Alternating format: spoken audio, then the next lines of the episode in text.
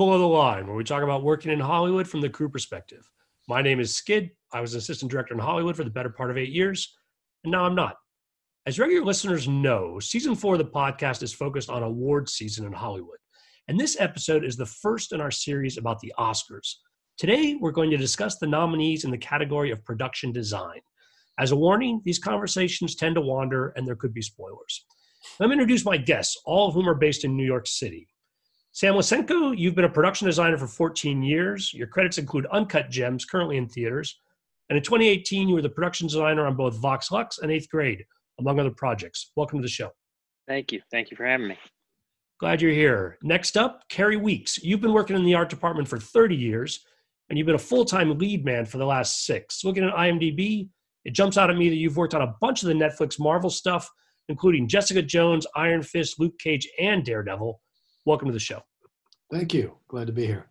And then finally, in our fourth chair, George DeTitta Jr. You've been working in the industry since 1977. We'll let our listeners do the math. You've been twice nominated for Oscars as a set decorator, Ragtime in 82 and Radio Days in 88.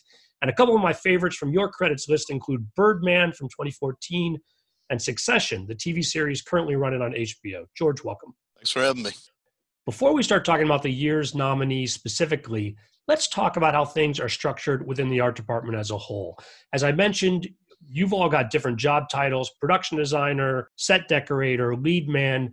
Talk to me about how all that comes together for what we see on the screen. I can start that off. I, I think that um, especially having being the youngest on the podcast, or at least uh, in terms of years of experience, um, it, the trickiest part of engaging any movie is actually putting together a crew. After that, if if you found reliable people who know their individual roles, uh, it it makes the job exponentially easier. But in theory, I think the production designer functions as a communicator and politician between the um, interests of the fiction and the critical engagement of the artisans who have to actually execute. So you you want to make sure that you're trying to foster an environment in which everyone in the art department can um, can engage with a fiction and bring their A game, but uh, but are also uh, alleviating their concerns and being a, enough of a listener to communicate that stuff to producers and director in order to um, to kick the football forward if that makes sense. And what about the various roles? So for example if you're working as a production designer are you the first one on the project and then you bring along a set decorator you've worked with or is that person hired separately? Just starting with that how does that come together sure I, you, you have to start to think of it more as like the um, i think in a lot of ways the set decorator is is the chief executor of uh, visual concepts uh, in in the most creative way outside of the production designer. So I think you know those two jobs work in tandem in ways that and which is reflected in in Oscar nominations in ways that the art director production designer relationship aren't. Um, you're you are really extending yourself in that other person in order to facilitate the look of a thing and so one would hope that uh, you assuage enough concerns that it, you know I can spend time with the director talking creative, and somebody like George is actually you know doing it, doing the work. George, tell me a little about your history with the work. I know that when you were nominated, it was a group of you nominated in the set directors category. In other words, there were several names associated with the position. And I see less and less of that. Occasionally I see two names, but I'm curious how that role is split up if it's multiple folks or if those are uh, more unique situations? Well, I think you first have to start with the fact that um, you know the academy probably has gotten involved with that more, um, you know, in recent memory than back when you saw that I shared that credit with multiple decorators. I mean, in the case of Ragtime, um, you know, it was a a show that was done both here and in England.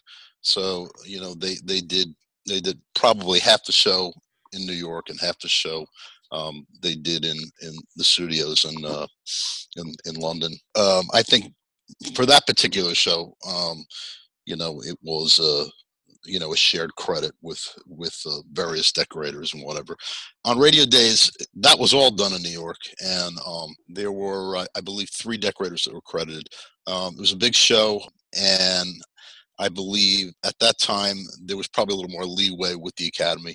And back then, I believe also that art directors shared the credit.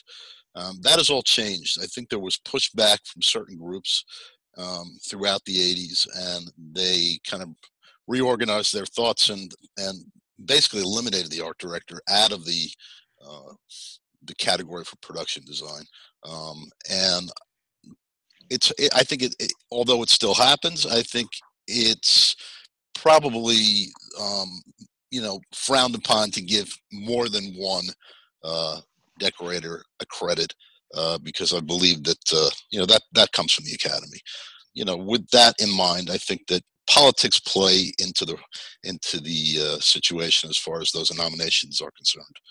To that point, I think I read that there weren't even set decorators recognized until the late 40s. I think. I think the early years it was only a single award given to the production designer. I think they it's not in front of me, but they called it something different when things uh, when things kicked off. I, I think it was probably art direction, and you know I, I don't quite know what the early early history was. I do know that the set decorator in those early films did share the front uh, a front screen credit. So, and and there were some pretty prominent names back then who you know over the years um, are decorators who are constantly kind of referred to when they talk about the golden age. Um, but you know, I guess that evolved over the years, and uh, you know, it is where it is now. Well, speaking of where it is now, let's talk about some of the other roles in the art department. Gary Leadman, give us an idea of what that job entails. I'm basically a, a I'm the installer.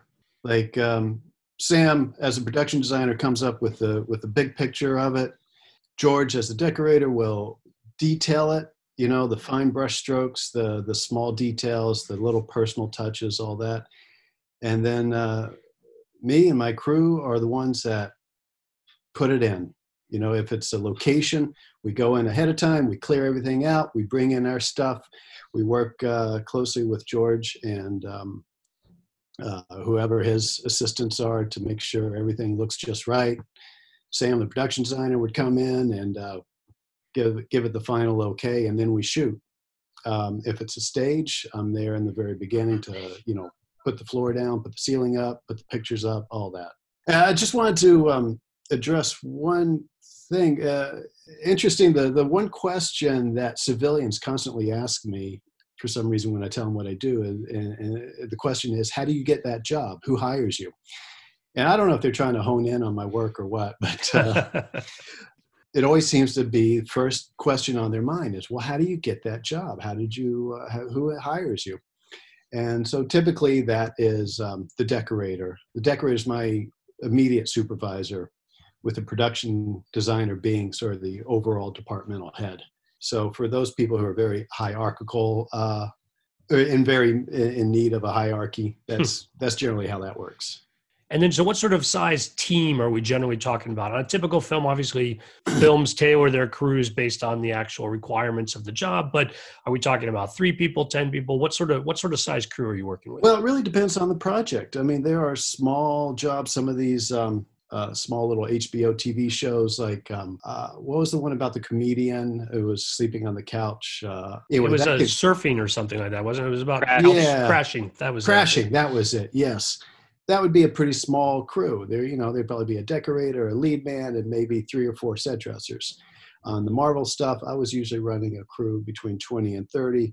I'd imagine on something like The Irishman, you could have 50 guys on in a in a given day, 50 just set dressers, and that's not even counting scenics, uh, carpenters, construction grips, uh, etc. So and a lot of these folks are working ahead of the actual shooting crew, preparing sets in advance. I know as assistant director, we might have a couple representatives, an on-set dresser, greensman, you know, comes from the art department is selected by you guys to handle those jobs for the shooting. But everyone else is trying to get ahead because there's so much pre-work that goes into what you guys are setting up. Yeah, yes. On the Irishman, there actually were two set dressing crews because my brother Jerry was the lead man on that show, and I know there was a a second uh, uh, set dressing crew that kind of did other things. So there was there was two there was two dressing crews being run for a period of time on that show. And you think just because of schedule, George, just because they had so much to get done that they actually divided into two to and list they, and, or and they might have had a second unit also going so um, you know that's possible and, and and probably because it was period etc um, they probably decided that maybe it made more sense to to do it that way Well, that's a good segue into our nominees. The first up is The Irishman, nominated production design, Bob Shaw, and set decoration, Regina Graves. I know that you've all seen it. What do you think their challenges were? What catches your eye from a production design perspective? Listen, I think that uh, I think Bob and Regina did a, a pretty brilliant job on that show. Um, they covered a lot of ground. Um, period wise, I think they covered a number of years, and uh, I think overall it's it's a it's a pretty great looking film. I think that uh, they delivered the goods. I thought it was pretty spectacular on a design uh, point, and uh, you know I, I I can't I can't say any you know anything that I negative about you know what they did. I think everything was pretty uh, pretty incredible in terms of the look and what they achieved. there there was not a moment during that movie where I stopped to think about the look of the film, which I think, in regards to a post-war period piece, is incredibly successful, um, especially one that ranges those uh, those year gaps. Uh, it's a, a pretty sweeping vision with a lot of wide shots and nothing nothing stuck out as as being inappropriate. Um, so uh, that's that's a success as far as I'm concerned. I, I totally agree with that. And watching the movie, um, I didn't have any of those moments where, oh, there's the lamp from 1956 prominently displayed, you know, camera left of the main actor or whatever.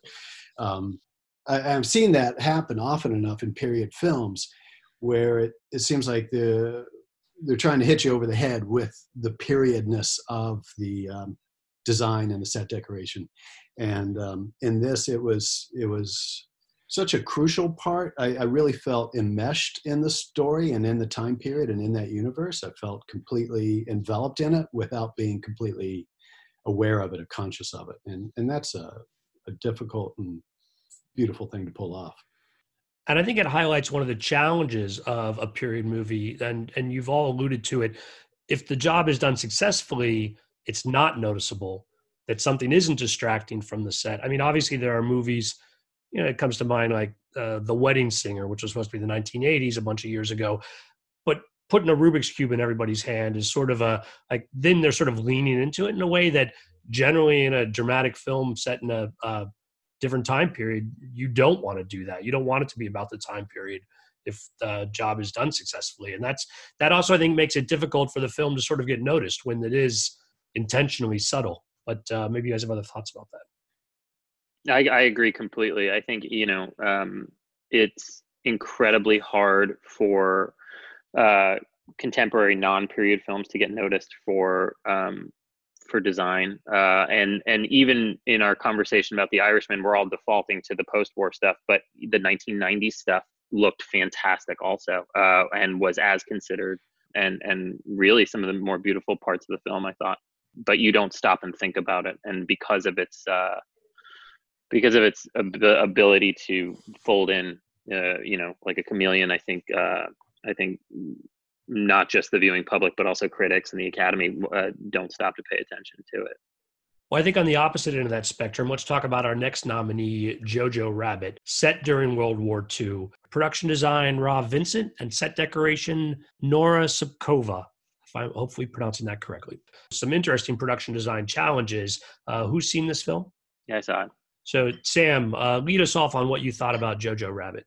Sure. I think uh, uh, Taika Waititi took a pretty ham sandwichy movie and and did something um, that I actually wound up liking a lot more than I thought I was going to walking into it with it. Um, it you know I think to a certain extent in the last probably 15 20 years we've been inundated with this um, this film school generation of which I am I am a member that have um, that have come out of uh, a collegiate background as opposed to an architectural background and have this uh, incredible depth of knowledge of, of film history, specifically international film history. Um, and so there's this language of you know post-war French film and post-war Italian film that that uh, becomes very innate for uh, certain filmmakers. Um, I think starting with Wes Anderson around 2000, it's very easy to write that off as twee or cutesy. Uh, but if it can find an audience, which in this case it did, and, and it's not a big film at all, uh, I think it's it's a very successful one. Uh, I, to me, it was a little uh, cartoony, but it was clearly an intentional decision, and you got to respect a movie for for sticking to it. Are there elements in the production design that lean into this these cartoony aspects as you describe as well? Or do you think the film overall just sort of production design is just sort of carried along in this wave uh, my instinct watching it was more that it was kind of lit in a playful way and less about production design and i think the two are so intrin- intrinsically linked that it's hard to sometimes judge production design uh, uh, separate from lighting. I think sometimes if you watch a movie and you don't like the way it looked, it's it's it's more of a lighting problem than than you than you think because you're looking at the tangible background and not thinking about how it was um, how it was adjusted for the lens. Uh, so there was nothing inherently um, kind of gauche or over the top about the production design in the film. There was some playful use of colors and, and wood trim details, and you know it was very storybook looking. Um, but I think it was actually more this kind of um, this cartoon uh, brightness to it that that that leaned it in that direction a bit. So let's talk about our third nominee, 1917. Production design, Dennis Gassner, and set decoration, Lee Sandales folks has anybody seen 1917 i, I haven't and and the reason i haven't seen it yet is because i, I don't want to watch it on a screen or at home. Uh, so i do intend on trying to catch it while it's still in theaters. But it's it's one continuous shot or it's it's cheated as if it's one continuous shot correct? There's like five or six different breaks in it i've heard yes so i have uh, i have seen the film i saw in the theater and to your point sam i strongly recommend folks do see it in the theater um, it's the illusion of one continuous shot with some breaks.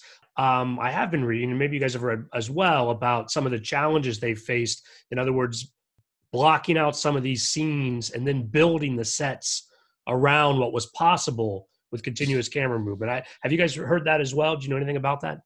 Uh, no more than the one sentence you just said about it. I'm sorry, I just could not squeeze that one into my schedule this week. well, yeah, if you if you've got time, yeah, do try to find it while it's in the theaters. Um, it's interesting though, and uh, uh, when I watched it, I appreciated it as an assistant director, and we we talked quite a bit about it on the DGA episodes about the challenges of setting up those kind of shots. I imagine that the same sort of uh, um, issues about having everything set with a moving camera applies to production design as well. But maybe you guys have a different sense of that, given that much of your work is done before the cameras are there. Do you think that the challenges of that continuous shot equally add credit to the production design, or is that not necessarily a factor in the production design itself? If I can kind of meander off of that a little bit um, and just say that to what Kerry was saying earlier about his um, his job role, uh, I think was modest at best. Uh, he, along with to a certain extent um, myself and, and somebody like George, it, are in a position in which we're kind of directing tomorrow, um, both logistically and, and creatively.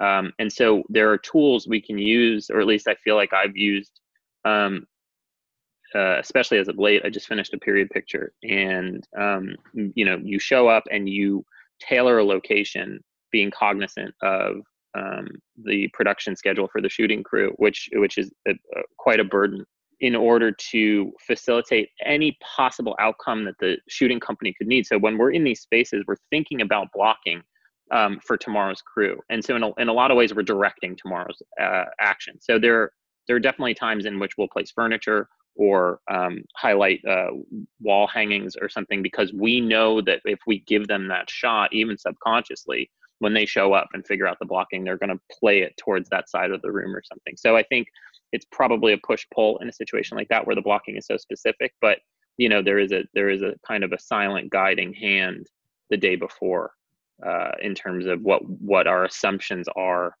Uh, so I think that you know given given those kinds of logistics, it's very feasible that you know despite our lack of want, like Cary or George could direct because you have to be considerate of those things to do the job well.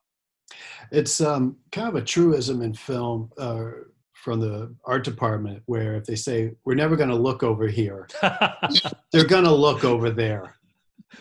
And and anyone who's ever done this more than once knows that. And when we dress a set or design a set, we design it pretty much 360. We have to assume they're going to look everywhere, even when they say to you, you know, the director says to your face on the tech scout, I'm never going to look over there. It'll happen. Uh, the only thing I can think of is in, in a movie like 1917, where these moves have to be really storyboarded and and rehearsed and thought out. It, it, doesn't allow much spontaneity, I wouldn't imagine, for the director and the creatives on the set. So, in that case, where they say we're not going to look over here, they're kind of bound to it because they've already committed to this is the camera action, this is the way we're going and so um, that's the thought that occurs to me in that essence. In that. on the um, um uh, on the on the movie I just finished in Cleveland, I had a private conversation on a daily basis with the transpo captain about moving moving their trucks into shot so that uh, the movie took place in 68 so that we could not look in the direction where they had they had placed the base camp. So a little um, collaborative effort there to sort of limit where the filming is going to be and having yeah. will help out.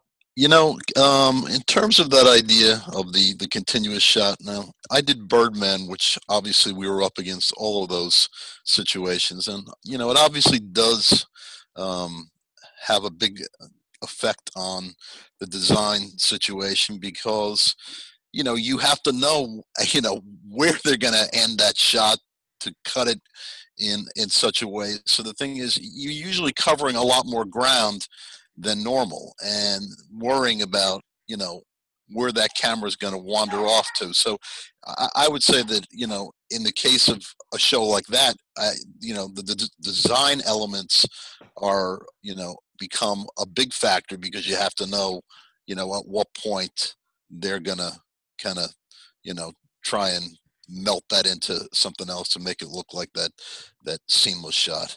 And uh, you know, we did that many a time on that show because it was mostly done, you know, in the studio on stage. But you know, obviously we were outside at times in Times Square, etc. So um, you know, we did have those those those uh, situations.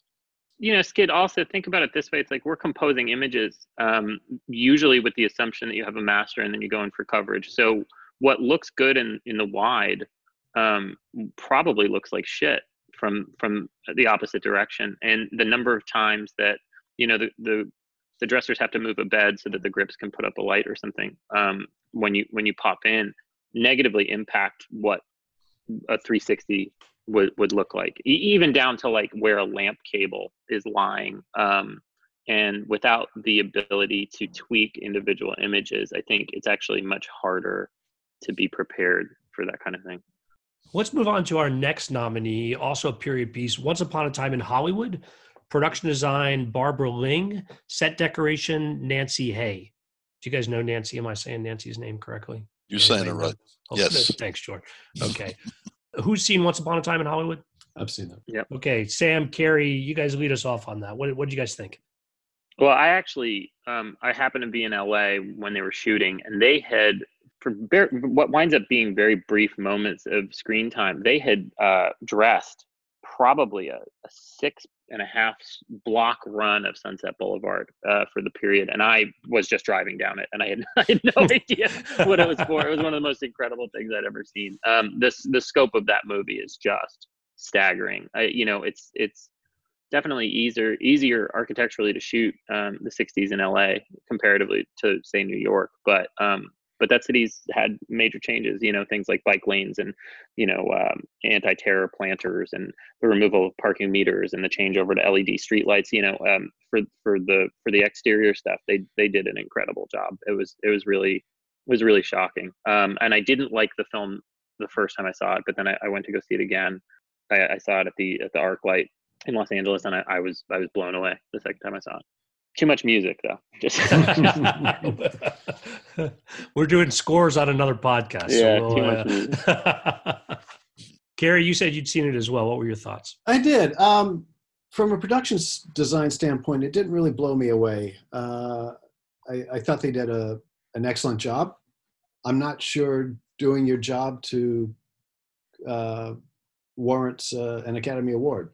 Maybe I'm being a little harsh here, but um, it, the the scale and the scope of it, yeah, it's, it's it's a lot and it's impressive. But I didn't see anything that um, made me think, "Wow, that was really above and beyond." Yeah, I think I, I, I have to agree with Carrie. Like the scope is, is shocking, but it's not a very pretty movie in, in any sense, and um, it certainly isn't subtle in its look at all. The way uh, the Irishman immersed me in that world, um, I don't know. I didn't feel completely immersed in in Hollywood in the 1970s. I felt uh, somewhat distanced from it, and it's hard to say exactly what that is. I mean, that could be just Tarantino's directing style, which is uh, um, not quite as intimate as Scorsese, but uh, you know, that's my two cents from way down here. Well, another question occurs to me in what you guys have just said, in that when you guys see a film for the first time, and this is for all three of you, are you able to enjoy it as a movie, or do you automatically find yourself critiquing or noticing or basically being distracted from the film itself by whatever's happened with the production design? It, it really depends on the movie and, and how good of a story they're telling. And if I find I'm looking at, uh, wow, that must have been six trucks and 40 dressers that day to, to dress that scene, then uh, my mind is wandering from the story and, and what's happening on the screen, which is fine. And that happens even in the best of films. But uh, so it, it toggles back and forth between, wow, that was a, a huge dress day to being completely immersed in, in the story. I would say that I'm always looking at the design. You know, uh, it just it's what I'm always doing. In addition to you know paying attention, but I, I think that it, ultimately, I think that's what we always do. I think we look at what uh, what we know and and uh, and, and critique it. yeah, I think I I find myself watching crap, escapist crap, in order to not have to think about process. So I I'll watch Die Hard three 40 million times because it, it's much easier for for me to fall into that fantasy than it would be for me to watch Parasite, even though I know that I, I would love uh, Parasite. Well, let's talk about Parasite. That's the final nominee on our production design list. Production design credited to Lee Ha Jun and set decoration to Cho Won Woo. So, Carrie, what were your thoughts on Parasite since you've seen it? Uh, I, I loved it, and it was um, it was interesting there because I did have one of those moments where I'm very conscious of the production design and at the same time incredibly appreciative of it. Um, there was one scene in particular where uh, it's raining and the streets are flooding and um, the camera is pulling up for a direct overhead shot and you see the the telephone lines and the power lines start to cross and you see the water and the people walking through and then a dog swims by and it's just it was just a, a beautiful beautiful shot um, but the whole design of of the um, the poor people being down the stairs down down down they always had to go down to get to their place. And then the rich people were not only um, did you climb stairs to get to them but then once you got up there was this whole green oasis that was sort of floated above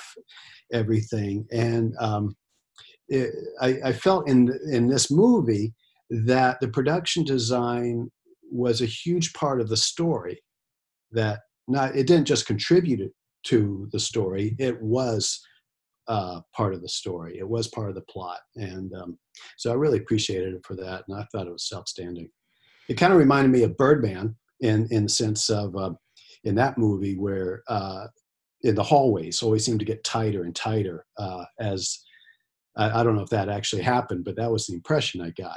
Uh, was that it the happened. case? Yeah, it so that was um, another example of how the production design is part of the story.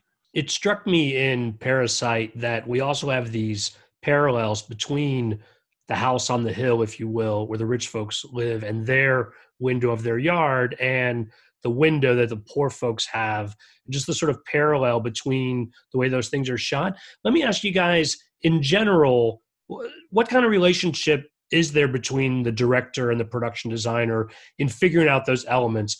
And I can see why it might be different film to film. Um, but in your experience, does the production designer have the opportunity to bring up those sort of things, or do directors often come with that, either scripted or otherwise determined in advance that that's the story they're going to? I think uh, if I if I'm doing a really great job, then the director is going to think that my great idea was their great idea anyway.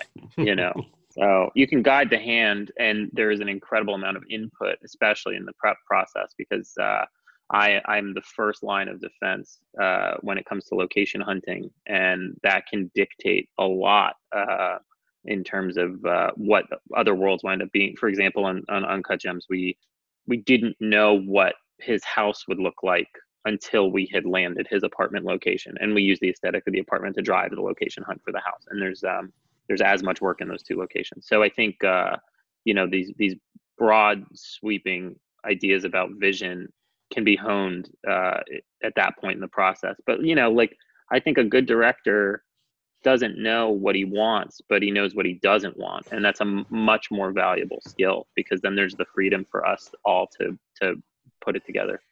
Um, my brother is a production designer, and I've often seen him even suggest shots, particular shots to a director uh, based off of the set he has built or whatever. You know, saying so if so and so come in through here, the camera can move through this, and you get this nice little foreground element, and then they can be framed over here. And um, you know, he has a like Sam said, he has a, a, way of suggesting this. I think that where it it, it comes off as uh, you know the director thinks, "Wow, that's a great idea I just came up with." Speaking of Parasite, it's another movie where I've heard some of the stories about the production design and where uh, what's making the rounds now on Parasite is that that the house that the rich family lives in is not a found location but is built from scratch. Clearly there would be challenges in doing that similar to what we said about 1917. But I want to take the conversation towards Oscars in general and to what degree would you guys guess that stories like that making in the press might actually influence voters when it comes down to choosing a a final winner at the Academy? Well, I'm not a voting member, so I really have no idea about any of this. George, uh, you are an Academy member, though. So, what are your thoughts on the voting process? Well, uh, listen. Um, first of all, you know, I mean, if you're if you're familiar at all with the way that these films are marketed, um, you know, it, it it it has changed over the years um, with you know different campaigns aimed at uh, you know a variety of films. Each studio probably decides well in advance of who is going to you know be the show, the actor, the this, the that that they're going to push, and you know, and they put a very big campaign behind certain ones. I mean, obviously the ones this year that had you know a large campaign for were, were the Irishman uh, was uh, was probably you know some of the uh, the pictures that ended up getting the most uh, nominations there's a lot of money that they sink in. Um, you know, all those trade papers. You know, if you could see my mailbox from you know probably uh, November the first uh, until presently, uh, it is filled with a daily variety, Hollywood Reporter, uh, the envelope, um, the LA, uh, you know, something from LA that comes from one of the newspapers. But anyway, it comes on a daily basis, and um, the push you know, to get your film noticed is uh, is big business, and obviously, you know, it, it must in the end, uh, you know, translate to uh, you know dollars. Uh, I think, and also uh, prestige, especially when you're talking about like a company like Netflix that is that has moved their marketing campaign from, you know, first see it, you know, on the big screen and then see it in your house or whatever. Um, so I, I, think there's a you know, there, there's it's big business, um, and they choose in advance. And I think that listen, ultimately, I think that those things have to have some kind of an effect on an academy member because those are the those are the pictures that are you know getting noticed those are the pictures that people are talking about um, you know and then when the when the barrage starts of award season um, ultimately you will see those pictures you know named and uh, you know, and that's kind of how it all happens. There was a massive amount of um, buzz for Adam Sandler for my movie uh, for a, a, Best Actor nomination, and uh, and very little for Jonathan Pryce's uh, role in Two Popes. And I recall driving down Sunset and seeing no billboards for my movie and two billboards for Jonathan Pryce in uh, in Two Popes, and and he got the nomination. So to what extent uh, the business plays as a factor in the level of access that the Academy has to these movies, I don't know, but I'm sure it's got to be a contributing factor. I think it's also an interesting point, though, in the area of production design this year is that The Irishman, despite the press that Netflix is making, because obviously they would like to have more of these awards on their their mantle, uh, but I think they're at a bit of a disadvantage against these more explicitly period movies in this category, as the early awards have shown. Irishman's making a lot of nomination lists, but not just in this category, but across categories, is not not taking home a lot of actual trophies you know, it it uh, those first few award shows, I think it's uh, it's kind of come up. It hasn't come up empty-handed, but I, I, think it's come up with a lot less than it would. You know, it does. Is there that that you know that anti-Netflix kind of attitude that that you know you read about, and uh, you know, obviously a few prominent directors have kind of you know put on the front burner. I don't know. Um, you know I, I, I just i just don't know but you know you have to remember in, in certain in some of those different situations you know like the golden globes that's the hollywood foreign press and um, much like academy members you know they're kind of wined and dined and and uh, based on you know whatever uh, a particular studio wants to uh, push uh, and hopefully you know get noticed they're going to appeal to that group of people and uh, and and sell their product. So you know you don't know how much of uh, of that enters into it. You also keep in mind that Scorsese was nominated for best director for fucking Raging Bull, Last Temptation, Goodfellas, Gangs of New York. He didn't win until 2007. So for The Departed, which is it, while it's a great movie, probably pales into comparison to half the stuff he was nominated for previously. So, you know. Yeah, as I've said before, my hope with Scorsese was that the Oscar would let him start going in some different directions and try some new stuff. Get back to this before, but I'm not sure that I've seen it. But uh, well, I know for all of you, when you're working, it's hard to keep up with what's actually out there. But open question: Was there anything else you really appreciated this year in production design that didn't get nominated? I, I have something. Um, and I, I, know why it wasn't nominated, but um, John Wick 3, which is not uh, a movie that anyone would even consider putting in the same sentence with Oscar. But the production design on that was actually excellent. And um, I, I, particularly got to hand it to uh, David Schlesinger, who was the decorator on that, who, who also was the decorator on Knives Out, which conceivably could have received a, a nod as well. So yeah, I think there's a lot of movies out there that deserve uh, attention or a nod, but don't get it simply because they're just not uh, whatever the the the Hollywood machine is not behind them. I, I, had some issues with Joker, but I thought the production design was fantastic. Um, overall, I thought that was a very good looking picture. I, I thought maybe the two popes might only because um, you know it, it, it just had a um, kind of a stellar look to it, and uh, they did build the Sistine Chapel. Um, but um, so you, they weren't allowed to film in the real one. You don't think that's uh... no, not at all. so you know, you you, you kind of have to, you know, your hats your hats are off to them even giving making that attempt. Um, yeah. Oh, also Ad Astra. Ad Astra was huge in scope um, and and critically undervalued for for what that movie was and what it looked like. I thought. Yeah, I think some of the challenges of even that uh, moon surface stuff that's a huge production design challenge. That if it's running well, as you said, it it fades into the background of what's actually happening. But yeah, obviously a huge effort goes into it. That was very impressive. The whole the whole moon chase. Although the movie lost me when they put a sound studio on Mars, I, I could not fathom why they would build a sound studio on Mars, but you know that moon chase was was spectacular. It was a high speed, low speed, low gravity gunfire chase on on the surface of the moon. It was just it was awesome. Tremendous. Carrie, I think the lesson on your point is that uh, sometimes the production designer just has to do what the director says, whether or not it makes any sense from a production design perspective. All right, folks. Well, uh, listen, uh, that's going to be a wrap. Thanks for being here, everybody. Thank you, Skid. All right, Thanks, Skid. Listeners, I welcome your feedback. You can email skid, S-K-I-D, at below the line one word biz. That's B-I-Z. I also appreciate your feedback via iTunes, where your ratings and comments really do help us reach new listeners. And Facebook, where, for your visual entertainment, I post photos and other behind-the-scenes materials at Podcast Below the Line. Finally, you can follow the podcast at Twitter and Instagram. It's at Pod Below the Line. Thanks to Curtis Five for our music and John Wan for our logo. The logo is available on t-shirts, mugs, and stickers at redbubble.com. Thanks again for listening. Our Oscar discussions will continue next episode, and I hope you'll join us then.